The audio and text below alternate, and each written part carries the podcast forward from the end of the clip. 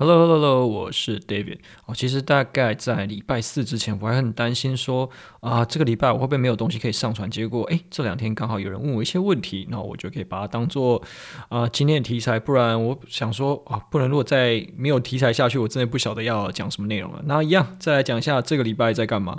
呃，跟我们之前所讲的内容一样，就是我们第一季嘛，我们去年啊、应该说我在前几集的时候有讲到，我们今年的目标，因为还是有一个选品铺。那今年目呃预计要上两百个产品，然后目前啊、这一段时间都一直想办法在上新品，其实不是上新品，就准备包含所有 listing 的啊、内容，然后还有图片素材以及呃后台相关的所有的呃关键字的收集，我们现在都做的差不多了，但是现在还在观望一件事，就是。我们本来预计是这样子，可是结果他现在来这个库容限制的这个改改变之后，我们没有把握说，假设如果在新的这个哦，如果我们用还是用选品铺的方式要去上架的话，那这些上架的会被成为把我们就是这些 hero product 拉垮的最后一根稻草。所以我们现在在做的事情就是准备好所有的素材，等到三月一号大概测试一两个礼拜之后，确定没有任何的问题的话。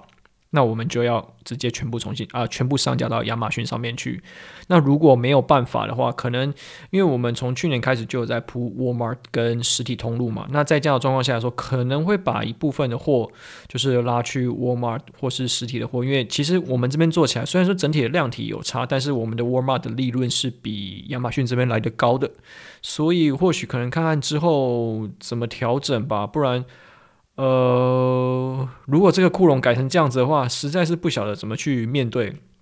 而且感觉就是一个在跟他对赌啊。就是现在不晓得，因为其实一直以来亚马逊都说希望大家做精品铺，精品铺不要做选品铺嘛。但是因为每一个卖家可能强项不一样，那当然我手上这一个卖家他是有选品铺的。那在选品铺的状况下来说，如果遇到这样的政策的改变，我们自己是呃忧心。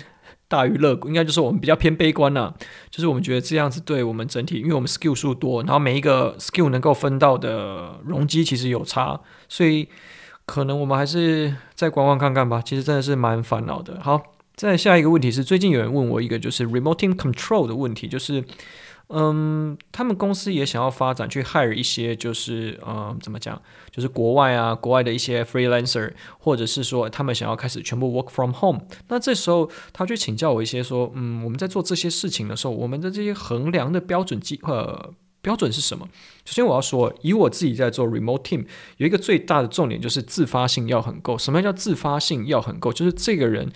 他呃要有办法自己去产生东西，他不需要别人去逼他。他就有办法去产生东西。那这样子的人，通常，呃，我们说应该说，我特特别还当初在管制这个呃 remote team 的时候，特别去查一下怎么管 remote team。他说，其实这个 remote team 现以现在状况，就是以往啊，我们的整个就业的体系叫做 job economy。然后现在，如果你是要做 remote team，是 skill economy，就是。你是技能挂帅，你并不是这个职缺挂帅。也就是说，如果你的今天技能是够强的时候，那你本身本来在执行这些技能的时候，它是有它的价值在的时候，这个可以做。呃，远端的工作，但是很多的是 re 呃重复性的工作，然后他可能呃重点是要在就是呃按部就班把所有事情完成，然后再办，比方说像有哪些角色，有可能是客服，然后有可能是、呃、现场的工作人员，那这些人他们可能就是要 on site 去做这些事情。那你想要做 remote team，所以要先特别注意一件事情，就是因为这些人都是呃 self motivation，所以说你在。跟他们对话过程中，或是怎么样，其实你要去尊重他们的就是 skill set，然后可能呃，比方说，其实现在啦，以台湾来说，最你最容易能够外包的应该是设计。我我觉得就只有设计，因为你要说，那像我们现在团队里面外包什么，我们团队外外包的就是有做啊、社群的啦，然后也有做官网的啦，然后也有做广告的啦，然后也有像我一样，locate 在台湾就是啊。哪边有位置，我就哪边凉快。那个位，那那那个人大概就是这样子。可是，在台湾来说，因为我觉得呃账号规模还不够大，你可能还不需要那么多人，或是有些呃大家的可能触角，或是说你的这个深度还没有跨到这么深的时候，我觉得很多事情你都还是要自己来。所以我在这边会比较建议，如果是开始想要就是啊、呃、准备，比方说。找国外的呃，这叫什么？国外的这种 remote work 的时候，我觉得你一定要有一，一定要认知一件事，你知道，你知道自己的强项在哪里，然后你要知道自己是不是一个呃呃自己怎么讲，自己工作的动能会不会很够不够强啦？因为像我其实工作到后来会有一个问题，就是你可能会有点社交性死亡，你知道吗？就是嗯。就觉得每天都在家里，你面对着这电脑跟床，电脑跟床，电脑跟床，然后可能还会有那个 Uber 的外送员，就这样子。所以说，其实我觉得身心平衡还是蛮重要的。然后再来是。会不会容易被 lay off？其实我觉得蛮容易被 lay off。那原因是什么？因为我刚刚讲这个整个呃 remote team 的这个呃这个经济也叫做 skill economy。所以说你的这个技巧技能如果它不够值钱，那它就不需要使用你。所以大家要先垫垫一下自己的斤两，说我到底适不适合去做 remote work？尤其是在你要找国外工作的时候，这件事情非常重要。然后再讲回来，如果是你是想要成立或去管理一个就是 remote team 的时候，我觉得你可能要找的人啊，真的是要找的人，就是呃，有人会说说他把客服啊外包到菲律宾去，因为很多人现在其实把客服外包到菲律宾去嘛。但是菲律宾其实有很成熟的这种客服体系，也有人在教说啊、这些亚马逊的 SOP 该怎么做。所以这样子的话，诶，他们这个系统是完整的时候，你就不需要担心这种客服东西包给他们会比较困难。但这件事情达成什么？他们把很多的呃教材还有 SOP 全部都已经上线，全部都已经 digital 了。那如果你在没有这样的状况下，你要去确保所有大家产出还有大家的这个 language 是一致的时候，去 create。呃，一致的 SOP 是非常非常重要的。那也就是说，你在确保说，在这个十二个小时以外的这个时区，在做事的这一个人，他的这个脑袋的 mindset 跟你是一样的，不然在。Remote team 的时候很容易会发生状况，就是你做你的，我做我的，就是两个人东西都不在一起啊。我们常常发生这样的状况，比方说最常发生的，像我自己这边最常发生的就是设计，我我我讲我的，然后你可能你做你的，然后最后当我们有调呃我们有调整出我们自己方法，就是 SOP 出来之后，就是呃可能我们做就是呃 Sales 或是 Account Manager，你的这个。建议的权限到哪里？剩下全部都是设计，他们要自己去呃决定的。所以说，就是可能把这些结呃，反正这些这是怎么样？这些范畴要划清楚啊。就像我之前讲的，我觉得做亚马逊就是这样。其实它东西不难，但是它很多很杂。所以我们现在如果想要做 remote team 的时候，如果你是在原本在 in house 的话，因为你看得到，可以直接叫，可以直接叫他做嘛。但这种你管不到人的时候，你更这种流程的东西更要。啊，非常的注意，就是把困难的东西简单化，把简单的东西流程化。那把流程化的东西呢，纳入你公司自己的 KPI 里面。然后在成为你 KPI 之后呢，你要想办法让它变成你自己的公司的文化。这句话，这一段不晓得我是从哪边抄来的，不晓得从哪边听到。但是我听的时候，哎，我真的心有戚戚，就真的是，反正你。呃，比方说像我现在可能就不是在做基层的事情，我在做的事情，我都想办法去呃找出我们现在现有的就是 SOP 里面的一些盲点。比方说，很多人最最举最简简单的实例啊，一天到晚在写那个报告，就那个报告可能要花你半天的时间写，花半天的时间开会，一个礼拜一天就不见了。那也就是说，你一个五天上班时间就剩四天。那我们换个角度想，如果你把这一天的时间省下来，或是压缩成半天之后，那你剩下半天的时间，你可以做更多的事情。OK，所以我现在在做的事情就很像是在找把所有流程里面看起来很愚笨的事情先拉出来，然后把它删除，然后删除完确保说每个人对于这个流程的所有的过程都是非常的呃熟悉跟了解，而且没有任何呃多余的事情的时候，那我们就把这件事情的呃 SOP 全部写下来。那写下来，当然现在有很多软体嘛，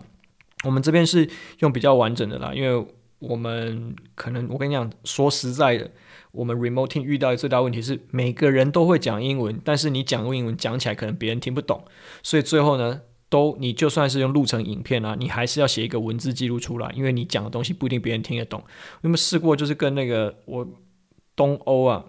东欧的人就是讲英文，其实那个口音很重，你说就是可能讯号差一点，就真的会听不懂。好，所以把我们就是除了录影，把一些呃要做 SOP 呃做出来之后，我们也有写一些 SOP 出来，就让大家可以参考的，就是对着做。然后在这些 SOP 写出来之后，只要呃你 SOP 写出来所有事情，理论上哦。理论上而，它都可以被 IT 取代，就是它可以被自动化取代。所以，呃，大家可能前一段时间听到说我在讲自动化，自动化，但应该没有这么神啊。其实你只要写得出 SOP，你把这个 SOP 丢给一些可能有呃会跑软体的人，它的自动化就写得出来了。那可是自动化代表的事情呢，就有一些工作会被取代，没办法，这个就是 IT 取代人类的下一步嘛。当然，可能前面 ChatGPT 已经讲过很多次了，我们就不想再讲了，不然再讲下去真的是。一直在蹭 ChatGPT 的流量。OK，好，接下来进入今天的重点的主题，就是关于 Vendor Central 这件事情。哈，好久没有讲 Vendor Central。那为什么特别来讲 Vendor Central？因为大概从上个礼拜到这礼拜，有大概三个人问我 Vendor Central 的事情。那我先呃简单回复一下，就是对 Vendor Central，因为他们的状况诶很特别的，他们都是 Seller Central 转 Vendor Central。那啊、反正细节大家听我听我娓娓道来哦。那有一个卖家呢，他是呃卖大型家具的，那他可能卖的不错，所以说呃亚马逊寄信，然后请他成为就是呃 vendor。然后另外一个呢，他是做呃运动品牌的，那他的产品他体积比较大，其实他就是滑雪雪板啦。那做滑雪板的时候，那就是亚马逊不是对亚马逊的人就请邀请他成为 vendor。然后最后一个产品，最后一个产品什么？我看一下哦，最后一个产品是椅子。就是椅子，就是你就是很一般很大众的椅子，然后反正就这三个，那他们的状况都是被邀请成为 vendor。那我刚好就是就是谢谢这三位，就是朋友们都相信我，就是我不会把他们的这些资料外流。但是我在看了他们的呃他们的就是他们就他们合约啊，这是在亚马逊的术语名叫做 co-op，就 C-O 就是啊 cooperation 的合约 co-op，或是他一些 terms。其实我觉得，就像我之前讲过，就是在谈 vendor 合约的时候，一开始通常接触到你，你被你被啊、怎么样？你可以签的合约啦，条件都不会很好，一定要等你开始销售量好了起来以后，可能隔了一年、一年、两年之后，他才愿意让你去调降那个 percentage。但是有一些东西是你不跟他讲，他就没有。像是呃，其中有一个卖家，他的。它是没有 freight allowance，就是它是没有运费浮动的保障，所以对于现在这个运费的起起伏伏来说，对他来说，他现在因为现在运费在跌了嘛，现在他这个没有这个之后，他对他来说，他本来他所有的运费的成本就会全部再叠加上去，因为呃。呃、，Vendor Central 是做 DDP term，那 DDP term 的时候跟就大家的 DDP DDP term 不太一样，因为你现在是直接卖货给亚马逊，跟你现在是库存转移的这种方式不太一样，所以说你的运费被叠加上去的时候，你要进口关税这样抽下来，再加运费这样加下来，因为运费偏高嘛，这样加下来说，哎，你的这个呃产品成本变得很贵，所以说我觉得它少这一个其实是是蛮亏的，然后再来第二个是。呃，有一个人是他手上没有 Born to Run，那对 Born to Run 这个 program 是 invited only，但是呃，就像我讲，就是这些东西，就是我觉得很可惜的，就是嗯。当你的合约一签下去之后，所有的内容其实都没有办法去做调整了。那我也理解，就是美国市场其实它不需要这么多 vendor，因为美国市场已经非常的成熟。它需要 vendor 干嘛？因为 vendor 对他来说，他还要花花额外的这个 account manager、vendor manager 去那边下 PO、下订单。对你对卖家来说，其实 vendor 是比较轻松。可是对于亚马逊来说，vendor 是一个呃赌注，他要花一个人的人力进去，然后这个 vendor 又不一定涨得起来，所以说一开始你卖不好的 vendor 真的是蛮可怜的。然后你上架上去之后，你的定价定得不好，他就不下订单，你又没有办法开崩图让过去的时候，你真的就是坐在那边等等他，然后你一直想办法去砍你自己的价格。所以说这个呃，就是他现在做法，他现在也没有办法，因为他回了客服，客服回答说就是这是 invited only，那这是比较辛苦的点。那再来最后一个 vendor 的问题，一样是回到定价的问题。然后他们为什么会被啊、就是椅子啦，为什么会成为 vendor？其实一开始亚马逊是要邀请他们做 Amazon Basics 的，他们是比较大型的，就是呃家具制造商。那他们嗯为什么会被亚马逊邀请呢？因为他们在操作的时候，诶，他们其实公司内部是有厉害的人在操作 Solar Central，可是一直你知道呃，因为前一段时间有那个什么讲？运费的问题嘛，还有就是美国当地其实呃整个仓库都是缺工的状况下，其实他们在面对的问题是货到了当地，没有人愿意去帮他们做运送配送，然后他们要去做找到人去帮他们配送的话，其实没有那么简单。那加上他们的产品的采集又偏大，其实对他们来说，呃，你库存放在那边，其实就是只有一堆货而已，就是对他来说就存呃徒增一些库存成本。那再加上。他的货啊，其实本身他自己说，他自己说啊，这我不清楚。以他的角度来说的话，其实他觉得，就算就算他现在 Amazon Cost 啊、对半砍，然后进去的时候，他们还是有赚钱。所以说，嗯，他们的问题就是在他的产品啊，根本不具有品牌力。怎么说？即便它是 vendor central，因为 vendor 通常是叫品牌制造商才会被邀请嘛。但是你这品牌，呃，我要好像想想不到举一个例子哈。我们好像举什么例子都会得罪到人，所以我们先举一个就奇怪奇怪一点的例子，就是可能你这附近你家附近的一个白牌的任何卖椅子的人，然后他可能现在啊、为了要上亚马逊，他取了一个名字叫做台湾一定强好了啊，叫台台湾强好了。那这个牌子根本没有人认识你，所以说你进去之后，你就算有这个品牌，它是没有品牌力的牌，它就是一般的白牌的产品。可是白牌的产品成为 vendor，它又不具有品牌的这个效力在的时候，其实它卖的速度会比 Seller Central 还要慢。那为什么我说他要做？他为什么会想要做？那时候会想要做 vendor？那时候会想要做 vendor，原因是因为对卖家来说，卖家来说的时候，其实他只要处理订单事情，就对他来说像是做正贸。所以说比较简单一点，可是当客客人又不下订单，一直不，他是有下，他有被亚马逊下订单，然后他的他的 MOV 啊，他 MOV 的数量哦，就是诶六千块美金，六千块美金，那六千块美金对他来说，他要出一堆椅子过，对他来说其实这个数量很少，所以他要出这个怎么出都不划算，他运费成本超级高，那他加上去好吧，那他想要去提升他的 MOV 的时候，亚马逊又不让他提升他 MOV。所以他就是很很 struggle 在那边啊，就是我怎么讲，嗯、嗯，如反正如果你想要卖得好的话，就是他有 vendor central 还是很多美美嘎嘎的。那他现在问题是他要提升他 MOV，那我有跟他讲说，他必须要开 case 去跟呃 vendor manager 那边去做沟通，因为比方说他们现在他可以抓一下，他现在如果假设他要出货出到。呃，美国的话，可能每一 piece 的运费，假设啦，可能是十块钱好了。那可是平均在其他家，他要去抓一下，他这样子要加上去之后，对他来说，整个运费成本的负担会过大，跟整个市场来相比的话，他的运费成本比例跟其他家的会不成比例。尤其是你可以跟他特别去提出，vendor，你就是作为 vendor 跟作为 seller 的时候，你的单位运价可能差距过大的时候，你可以跟他讲说，那这样子我不要做 vendor 了。我我要回去做我的 seller，那对于这时候 vendor 的 manager 可能哦可能会有压力，但是不一定可能会有压力，然后他愿意给你好一点的，就是 MOV 的时候，我觉得还是有机会的。但是最后呢，呃，好是好在就是这个，因为他是做 seller 起家的，其实他知道怎么投广告，所以我跟他说，那你必须第一件事情就是你要先在短期内，就是因为亚亚马逊 vendor 的后台可以看得到七十八十九十。天之后，你整体的销量和趋势的走向，就是跟整个市场的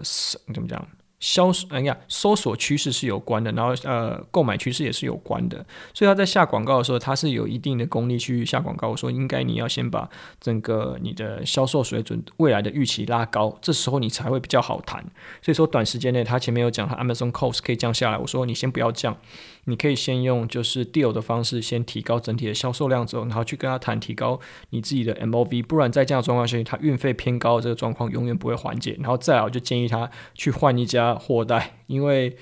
呃，听了一下它的价格，好像我不晓得这，可是这个这个就是完全是在我的专业之外。我就是说我听起来是偏高，他的拿的价格真的不是很好。那我想说为什么会这样子？他说他自己也不是很清楚，可能因为他这个产品本身毛利过高，他毛利偏高，他就没有去做，呃，他就没有去做一些市场调查了。好，那这就是我这礼拜大概遇到一些问题。然后，接下来。要讲一个就是有人问我的问题，就是他们的产品要如何开发？因为可能我之前有提到说，我认为产品开发有几种方式，一个是从呃通路商从制造啊制造端的角度去做选品开发，也就也就是说，你了解你现在的供应商可以提供呃你什么产品嘛，你从那边去做开发，这是其中一个。再从你的产品的组合。就是说，你现在卖的产品有什么互补品，然后你可以去呃思思考看看怎么做产品开发。那你可能还要做的事情就会变成是你要去找呃新的通路商或制造商。再来，可能从材料端的应用，如果你是制造商哦，从材料端的应用，比方说，如果你现在产品假设是呃怎么要怎么讲，可能塑胶好了，那你塑胶可以做出其他的产品嘛？你的可可。可塑性就很强啊，可能对你来说是一个开模的费用、开模的钱，那你就要去评估看看，你开一个新的模，实际上呃到底划不划算？再最后一个选品开发，就是我之前讲的，都又懒得再讲一次，就是是从毛利的开发的角度。那我从毛利开发角度就变成说，我的强项，不应该说我一定要有一个呃很强的就是采购去做这件事情，因为我这个人要想办法去跟上游的供应商去做议价。那这样子啊，就你如果是走选品派，或者是你要去走供应商角，就是走供应链管理的这一块啊，也就是你的整个强项的角度就会拉回去做供应链管理的。就是大家可能会说哦。呃，亚马逊啊，就是广告很强啊，然后就广告一定要很强啊，关键字排名这件事情要很强。其实有另外一个思考的维度，就是对亚马逊的广告，呃，关键字排名这件事情很重要。那大家说啊，关键字要想办法去做曝光，但是有另外一种暴力的解法，就是我的价格、我的成本优势就是我的广告。所以说，它可以从价格方式去着手，这个就是毛利选品它的强项，它不需要去考虑后段那么多的事情，可是它就变成它前段这边跟供应商要很强，而且它的供应商的保护、供应商管理这件事情可能要做得非常好。为什么我要这样去讲？就是呃，这件事情要做，就是采购这边要做，如果是要走就是这个方式的时候。他要知道，他只需要跟上游是打好关系，所以就回到了这个原本正茂的一个状态，所以是这大家比较熟悉的状况。可是他连带另外一件事情，他的运营团队要有比较强的呃呃 sense，是你的 IPI 的分数就不会高，因为你就是你很多产品嘛，就是你上架可能比较多的产品，所以你 IPI 分数一定不会高。所以你这个操作这个库存的这个做手一定是要不能太差。好，那扣除掉这个以外。其实我认为啊，做市场调查这件基本功一定要一定是要有的啦。比方说，到底这个市场的 TAM 到底有多？嗯，TAM 要怎么解释啊？就是呃呃，你这市场可以 reach 到的受众或是流量有多少？然后市场的份额有多大？整总体应该总体市场有多大啊？对，总体市场有多大？所以你必须要了解你自己的总体市场有多大。因为很多人就是开发这产品是先想到说我有这个好的产品，可是你没有去思考过，你这产品其实可能市市场就不大。那亚马逊就不是一个否一个不太适合给一些就是很小众的产品去做。呃，发挥。那可能有人说，现在就是呃，以大陆那边选品的，就是流派来说的话，就是他们不要去选标品，他去选蓝海市场的呃产品。但是在这个前提之下，他们是有很强的运营能力的。OK，所以我觉得呃，怎么做选品开发？第一个，你要么是上游的关系强，然后第二个，要么是你市场分析能力够强，大概。说说来说去，大概都是这两个了。所以说，你产品呃，大家想做产品开发的话，我觉得你可以朝这两个方式去做。而且我自己觉得，因为我们之前在哪一集啊，就是在那个 agency，就是那个服务商啊、国外的服务商有哪有哪一些的时候，里面有特别提到，其实国外特别有特别的一个服务商叫做啊、sourcing agency，就是他帮专门帮你对接。上游的供应商的这种服务商，所以其实是有的，这个是有市场有利可图。那他专门可能会在可能中国这边有设一些呃分办公室去搜集一些供应商的资料，然后他会把这些供应商的资料 pass 给你，然后他从中间去抽一些啊、你的一些 commission，好，大概就是这样子。好了，那这个就是以上今天所有的内容。那如果有问题呢？呃，最近。呃，Line at 还有 Facebook 的确问的问问题的人越来越踊跃了，那就是蛮乐见其成啊。如果有时间我就会回答，对，所以